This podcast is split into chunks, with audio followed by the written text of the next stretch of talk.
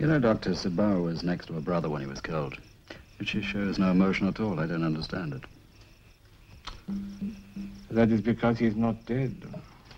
Now, come on, Doctor. Sure, the heart has ceased to beat, respiration has stopped.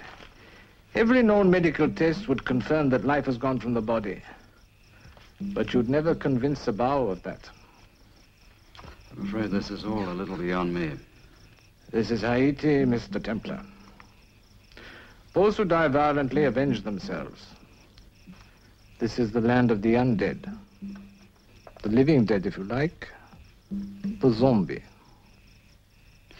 Dr. Zombies. I thought they were just a legend perpetuated by horror movies. If you're interested, why don't you ask Sibao about it? She's supposed to have great powers. Around here, people treat her like a deity. Her father's the local houngan. That's a sort of witch doctor or high priest of the voodoo cult. Doctor, a while back you said something about the dead avenging themselves. Sibao, she mentioned that Krieger, the man who drove the car, would be dead before dawn. Then I thank God that I am not he.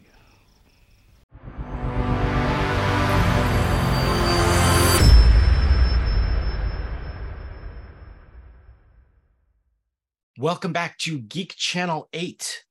I'm Eric. And I'm Johanna.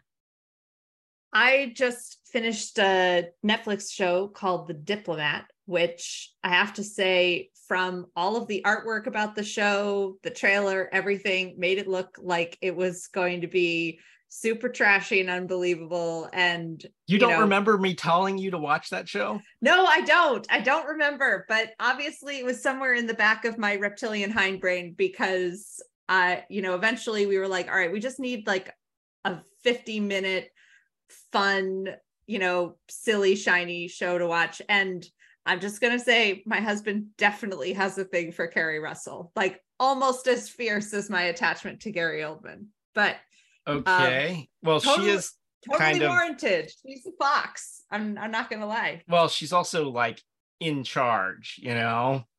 Well, that's that's a good point. Yeah, no, I hadn't hadn't thought about that angle. I really enjoyed it. It was not silly. I'm not going to say it's serious television, but you know, there were cliffhangers at the end of every episode, but not ridiculous cliffhangers. And there was some intrigue and relationship drama, but not soap opera levels of drama. And it's slick. The international stuff is fun, James Bondy, well done, I thought.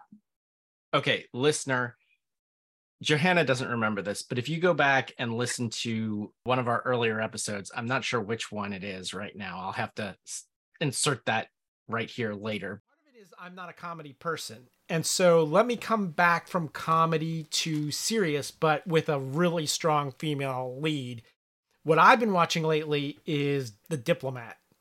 Oh, how is that? It is excellent. Now, imagine Veep, okay? but instead of being a comedy, it's serious like The West Wing. That's Uh, right. so we don't have to do a correcting the record on this. All right. How about you? What are you watching?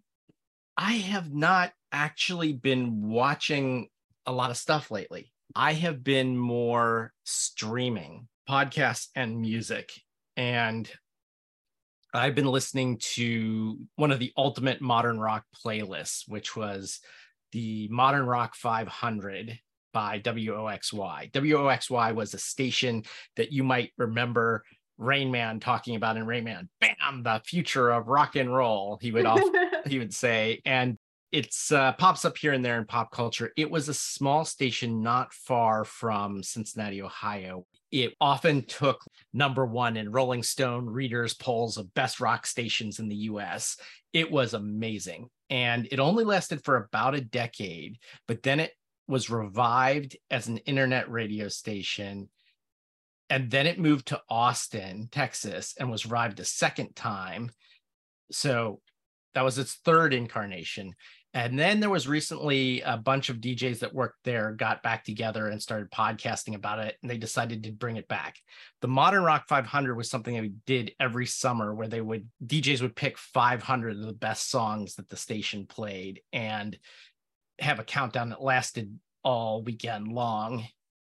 So the latest one, it's on Spotify. So if you go look for WOXY on Spotify, you can find the playlist for the last modern rock 500 that they'll probably ever do.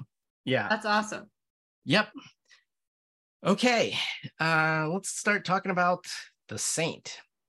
Both of these episodes that we're about to talk about happened in 1965. They were from season three and season four, one toward the end of season three and one toward the beginning of season four. But I'm going to give you a little background to the year in between 1964 and a little bit about 1965 on January 20th of 1964, Meet the Beatles came out. I used to have that on vinyl. Actually, it was my dad's, but yeah, I think he got rid of all his records. And I was like, no, I could have like paid off my student loans with that first pressing of Meet the Beatles. I don't know if mine is a first pressing, but we actually have been listening to Meet the Beatles on vinyl because I got my son a record player for his 14th birthday, which could have gone either way. It either could have just sat there collecting dust or it could have been his favorite thing. And thank goodness it was the latter.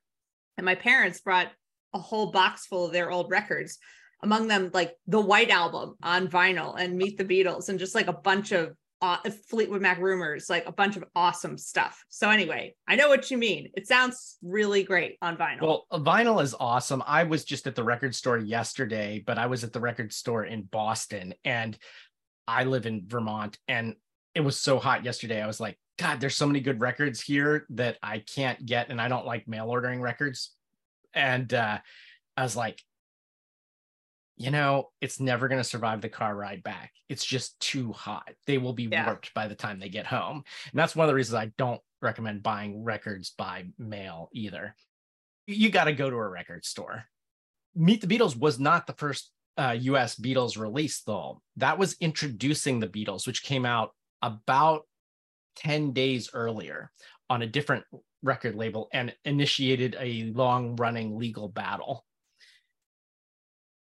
February 6th of 1964, Cuba sh- cuts off the water supply to the Guantanamo Bay Naval Base, U.S. Naval Base, in a reprisal for the U.S.'s seizure of four Cuban fishing boats off the coast of Florida. So tensions high with Cuba, all eyes on the Caribbean at this time. March 14th, a jury in Dallas, Texas finds Jack Ruby guilty of killing John F. Kennedy's assassin, Lee Harvey Oswald.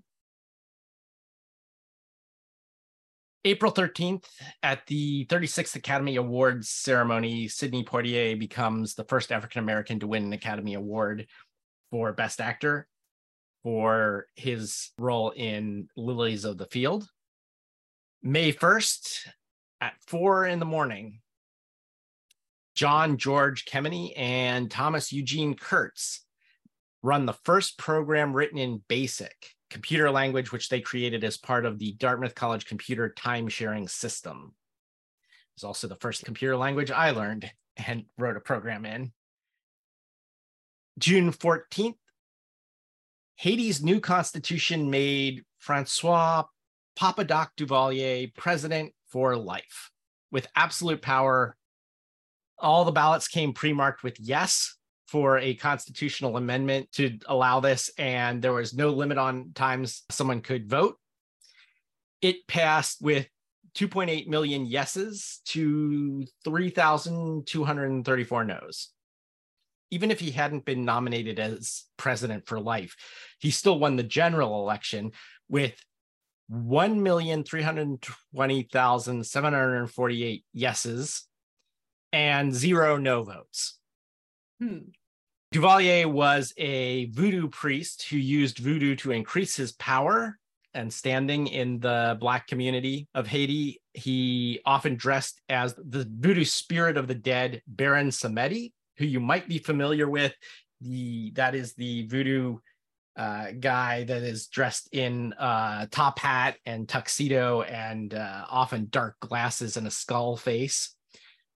Sometimes uh, cotton plugs in the nostrils, like an Undertaker would have. Baron Samedi is also known as Uncle Skeleton.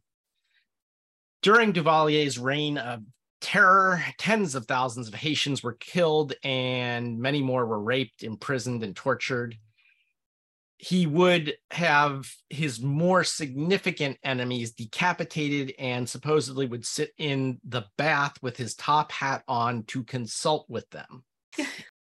July 8 in Haiti, the secret police force of Duvalier, the Tonton Macoutes, I don't know how to pronounce it, my French isn't great. They arrested Joe Gaetjens, a Haitian football player, which is what we call soccer, who had been on the US national team in the 1950 World Cup, and he was never seen again. His family opposed Duvalier, and they were taken to Fort Dimanche prison, tortured, and presumably killed. August 5th, 13 young Haitian exiles from New York, calling themselves Jeune Haiti, which means young Haiti, at Petite Rivière de Dame-Marie, Haiti, they land there with the intention of overthrowing Duvalier. They were rumored to be backed by the CIA. They were all killed over the next few months. So this is another Bay of Pigs kind of thing, except in Haiti. Since several of them were originally from the town of Jérémie, Duvalier ordered reprisals against their family members, and between August and October of 64, killed at least 27 people. We, we have 27 names, but could be up in the hundreds, actually.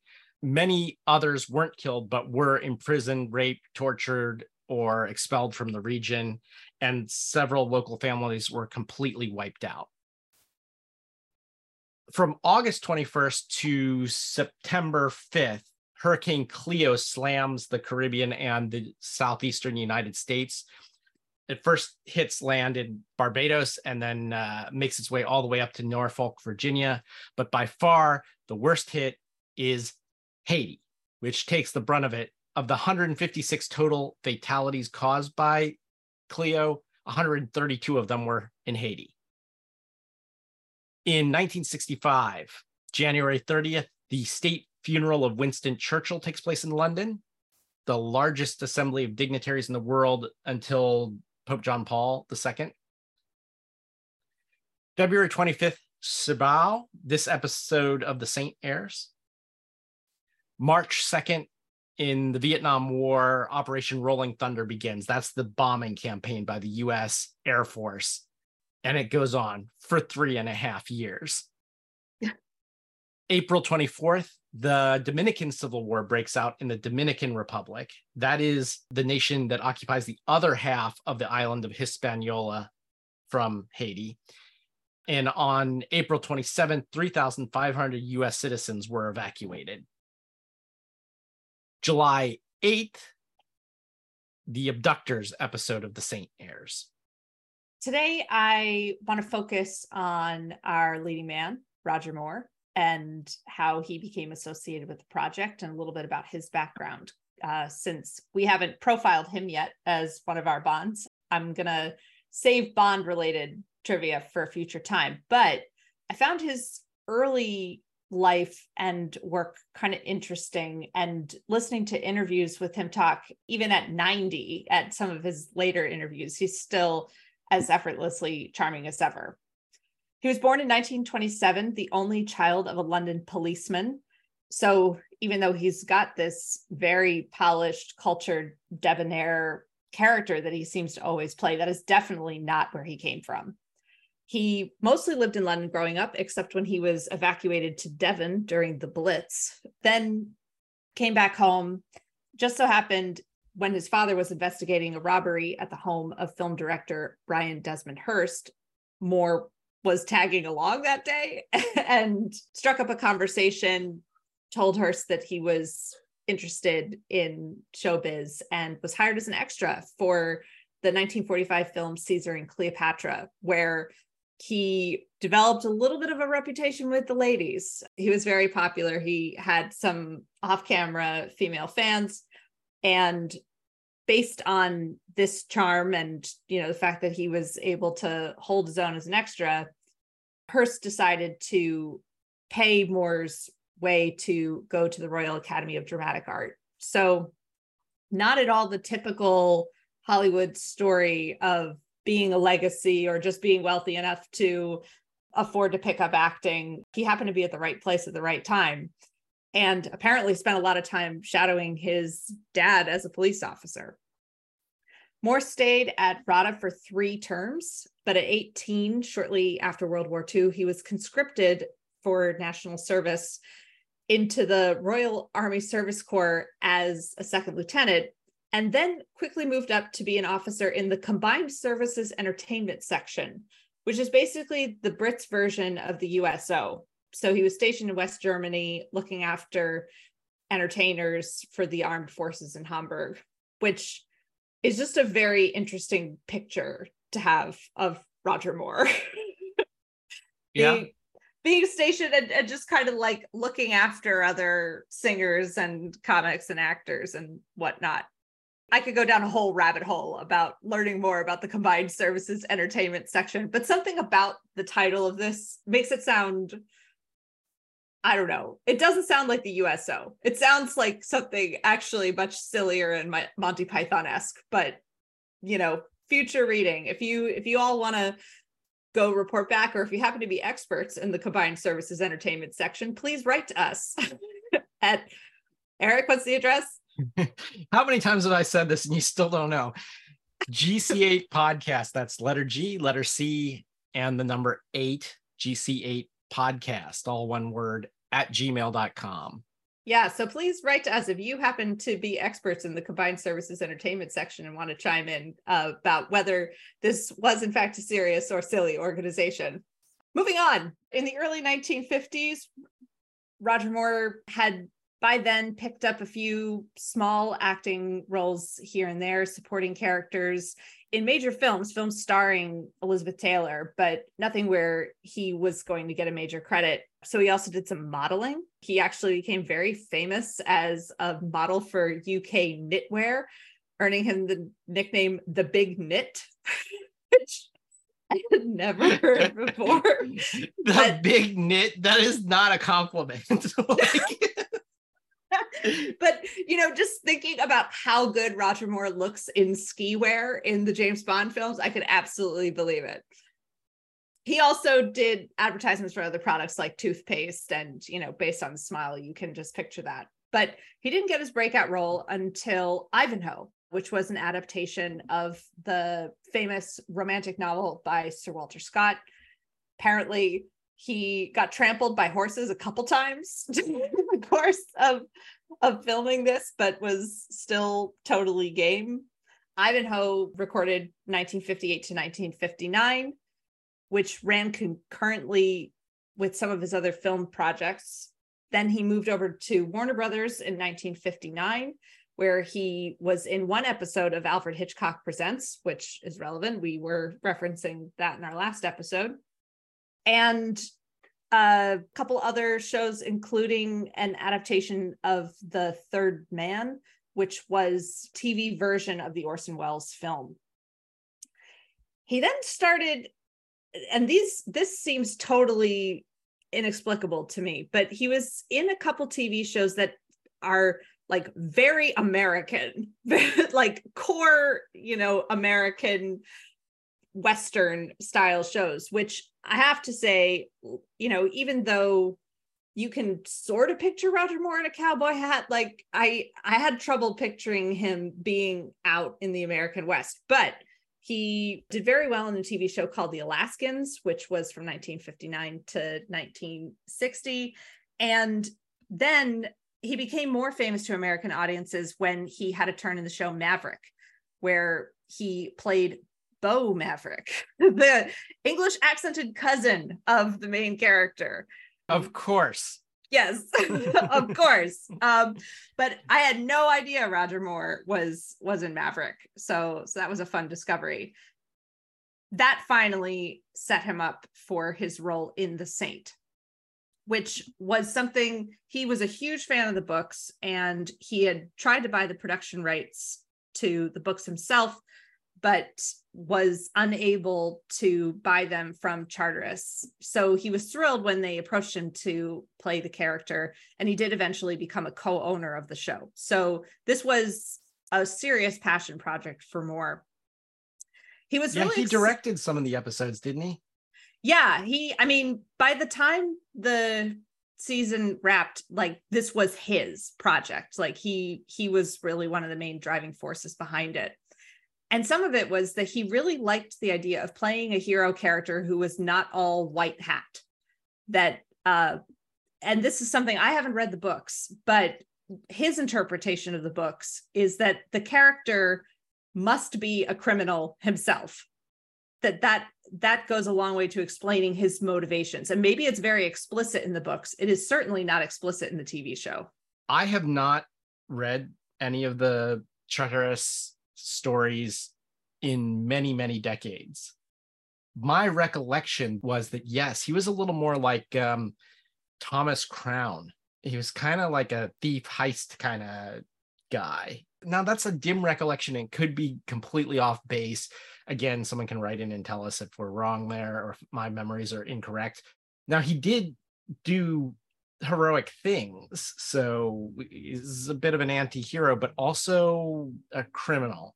Yeah. yeah well and that that explained first of all all of his experience and connections but also his general demeanor of not being unwilling to get his hands dirty basically but off screen playing a character like this had advantages as well because Roger Moore sort of jokes about this in interviews. Since he's not playing a pure goody two shoes Superman good guy, no one would give him a hard time if he got caught on camera smoking or having a drink, because that was all part of this character being sort of a bad boy.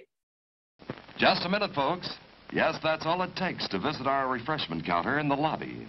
There you'll find popcorn and an assortment of popular candy bars to please every taste. Try one of these delicious candy bars. Big Time, Butternut, Milkshake, Payday. Topped with Hollywood's super rich coating of the kind you like best. They taste wonderful, they're delicious, they're nutritious. Get one at our confection counter in the lobby now. For the lobby segment here, I'm not going to give you a recipe. This is back to what our lobby segment was originally about food or drink pairings. What goes good with this thing we're about to view? And this was a total accident, but this, I swear to God, is what I had to eat while I was watching this first episode, Sibao.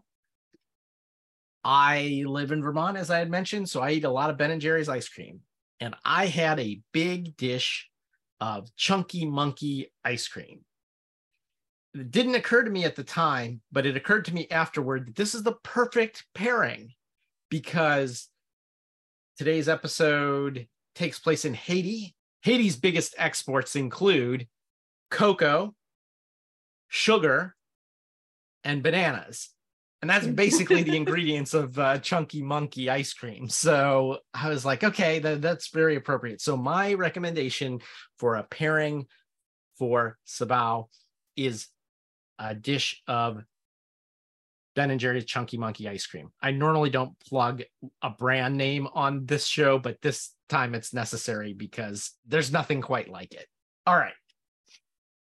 That sounds perfect. And for for those of you who don't know, we're recording at 9 30 a.m. in uh, the greater Vermont, New Hampshire area. And it is somehow already like 80 degrees outside, and neither of us has air conditioning. So actually, Chunky Monkey right now at 9 30 a.m. sounds excellent. I know I'm tempted to go get some right now. Let's talk about season three, episode 21 of The Saint, Sibao. So, as I said earlier, this opens in Haiti. We're in a nightclub and there is a dancer doing a voodoo dance. I actually remember this opening from seeing it as a kid or when I first discovered the saint. This was definitely one of the more memorable openings of a Saint episode. He's dressed like Baron Samedi, who I mentioned earlier. Remember this dancer. I will talk about him in a future episode. This is Boscoe Holder, who also did all the voodoo dancing choreography in this episode. Not just this drumming voodoo music, but all the music in the Saint series is, in my opinion, one of the highlights of it, including that opening theme for the Saint. Music is just something that is really well done in this series. One of the things that impressed me about the opening is just the immediate sense of Simon Templar as a British man traveling abroad with ease. One of the things I was paying attention to in this episode was kind of how some of the post colonial or mid colonial uh, British stuff was going to play out in this series relative to, you know, the later bonds that Roger Moore is in, since by the time he was Bond in the 70s and 80s, Britain had many fewer territories than they did, you know, kind of leading into this time period. So I was sort of looking for that and just kind of wondering, like, oh, I wonder how this portrayal is going to be different in the early 60s. I actually didn't find it to be quite as problematic as I expected it to for the time period. But I did notice that this is something that they're building about his character is that he's a British man traveling in Haiti and knows his way around. Yeah. As part of this whole voodoo stuff that we get at the beginning, he meets Sibao, played by Jeanne Roland.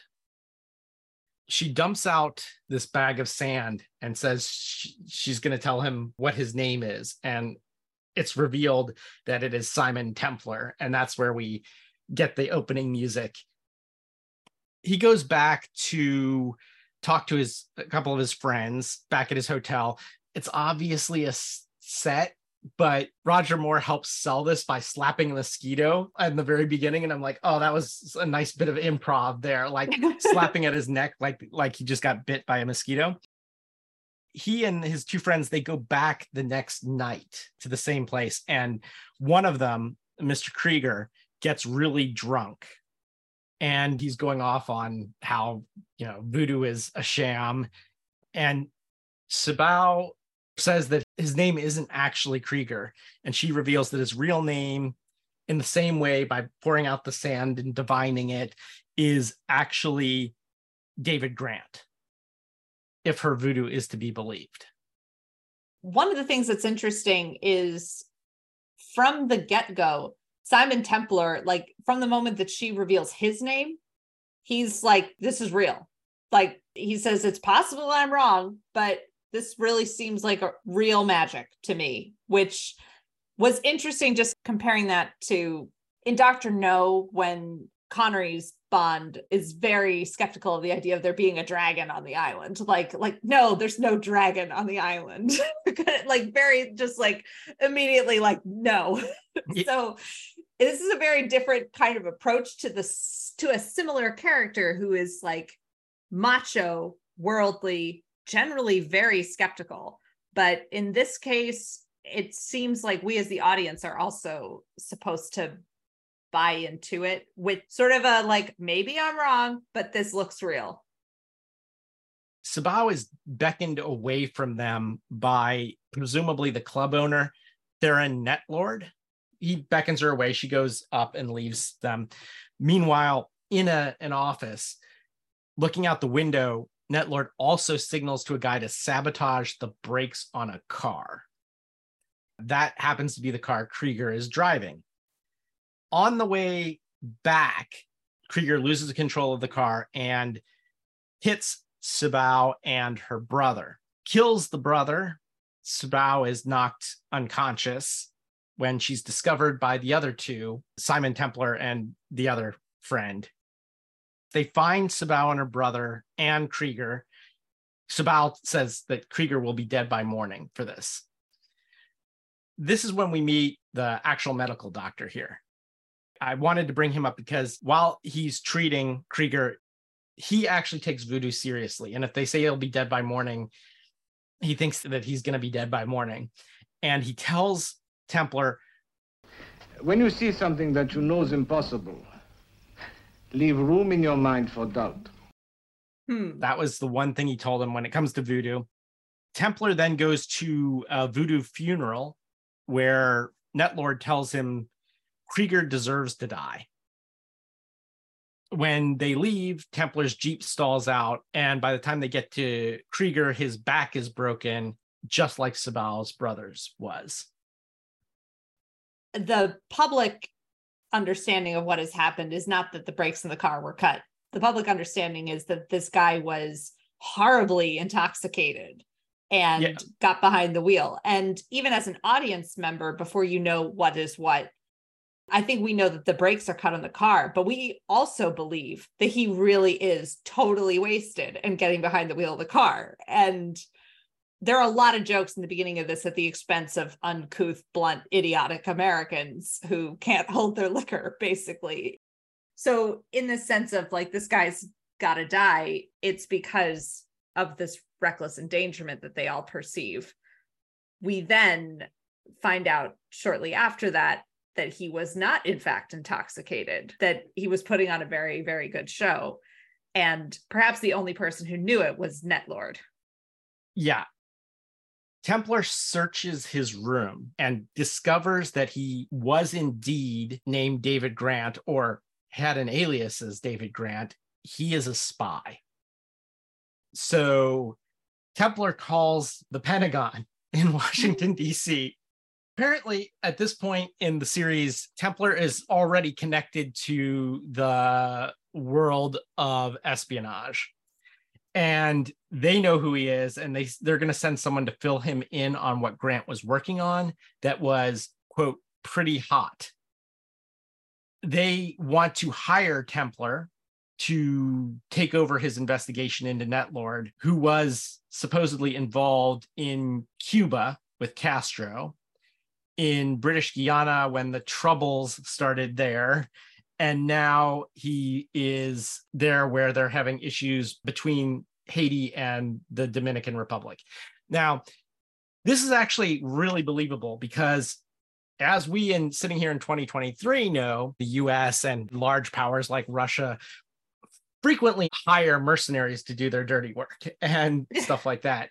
This has been all over the news lately because of the war in Ukraine but also as i gave it the background there was a lot of worry that haiti and or the dominican republic would go communist just like cuba. And there was an active revolution happening in the dominican republic and there was this strong man to extract aid from the us was flirting with the idea of going communist in the duvalier go- government Papa Doc. He sort of played both sides of the fence on that so this this is actually very timely if you were to be watching this in 1965 netlord invites templar for dinner. He also says he's engaged to Sibao. Sibao sends a protection amulet this voodoo amulet to templar's hotel room but he decides to take his own protection a Walther PPK all right the Yeah. Bond gun. It was a conscious choice, if it was a choice. Right. Well, also, there's a reason that Bond carried it. It was a very reliable gun. It's not hard to imagine that they could independently have come up with that. But given its connection to Bond and that the Bond franchise was super hot at this time, it- it's more likely that they're like, oh, give him a Walther. we find out that Netlord intends to marry into the voodoo cult through Sibao. He drugs Templar's wine at dinner.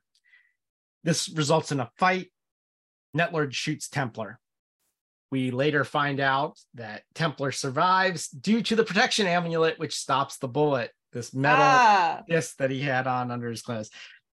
In our final scene, Netlord is being purified to be initiated into the voodoo cult, and Templar arrives and interrupts.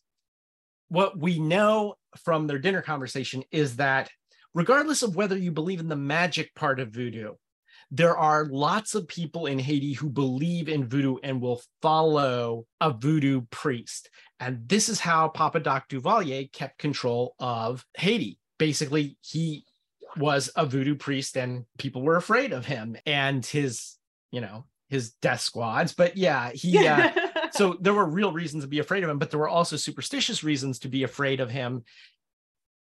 I don't know if he had expansionist tendencies, but this character, Netlord, certainly does. He thinks not only is he going to take over Haiti, but he's eventually going to take over Africa and South America. You know, he's eventually going to grow this voodoo cult to the point where it becomes a global power.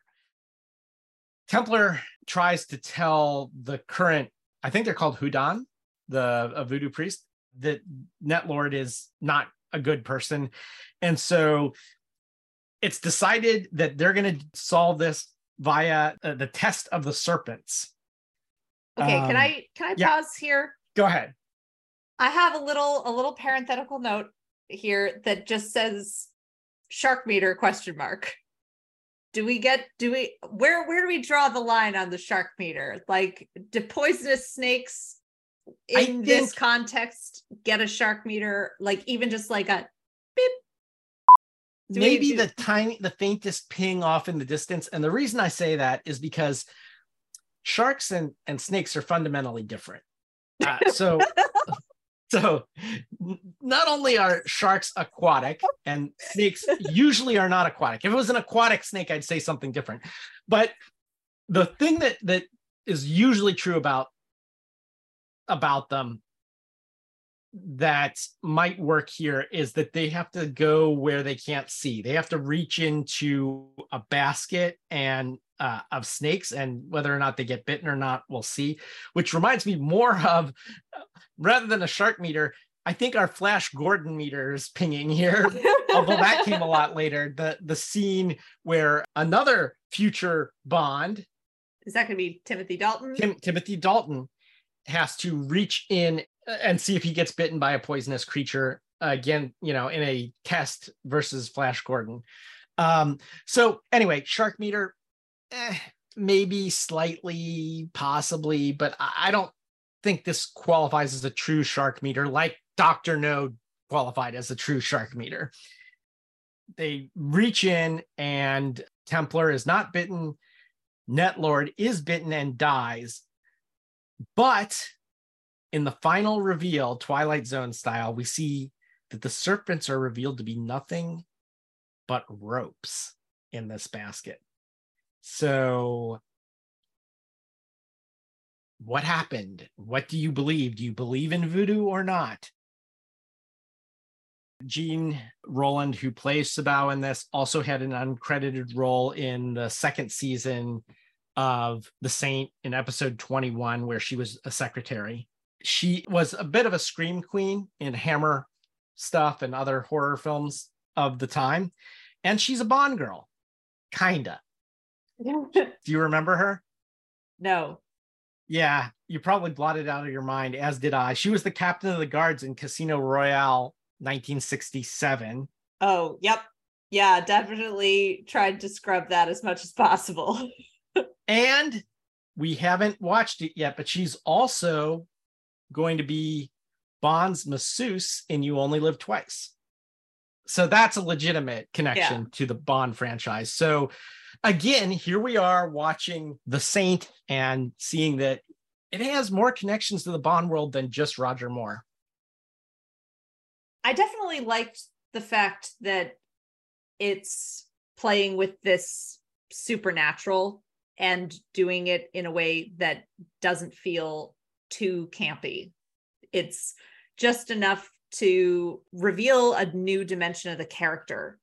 Seeing how Simon Templar responds to not having complete control over everything or not being the one who has all the connections, but instead just seeing how he responds to these other powers and is a very careful politician for lack of a better word really kind of navigating like okay you know Sibao really is the person who has the power here in this sphere and the voodoo cult. And my job is just to make sure they don't get accidentally dicked over by this horrible guy. And if I can focus my attention on revealing him as a fraud, Simon, of course, has no interest in power himself in this area. But it's interesting seeing him navigate that where he's not taking charge of the situation, he's more responding to it. And I think it's a nice way to add some variety to the show. Yeah. I liked seeing an episode where Simon Templar was outside of a city. The scenes when they're out on the road with the Jeep and of course the stuff in the club the voodoo stuff in this is really well done especially that opening dance but there's other voodoo dancing that happens later at the ceremony which is really cool too so i think that was all great i think we have to wrap this up though if you want to talk to us, you are free to email us at GC8 podcast. That's letter G, letter C, number eight podcast at gmail.com. We release every date with an eight. So the 8th, the 18th, and the 28th of each month. And until next time, this is Eric. This is Johanna. Signing off.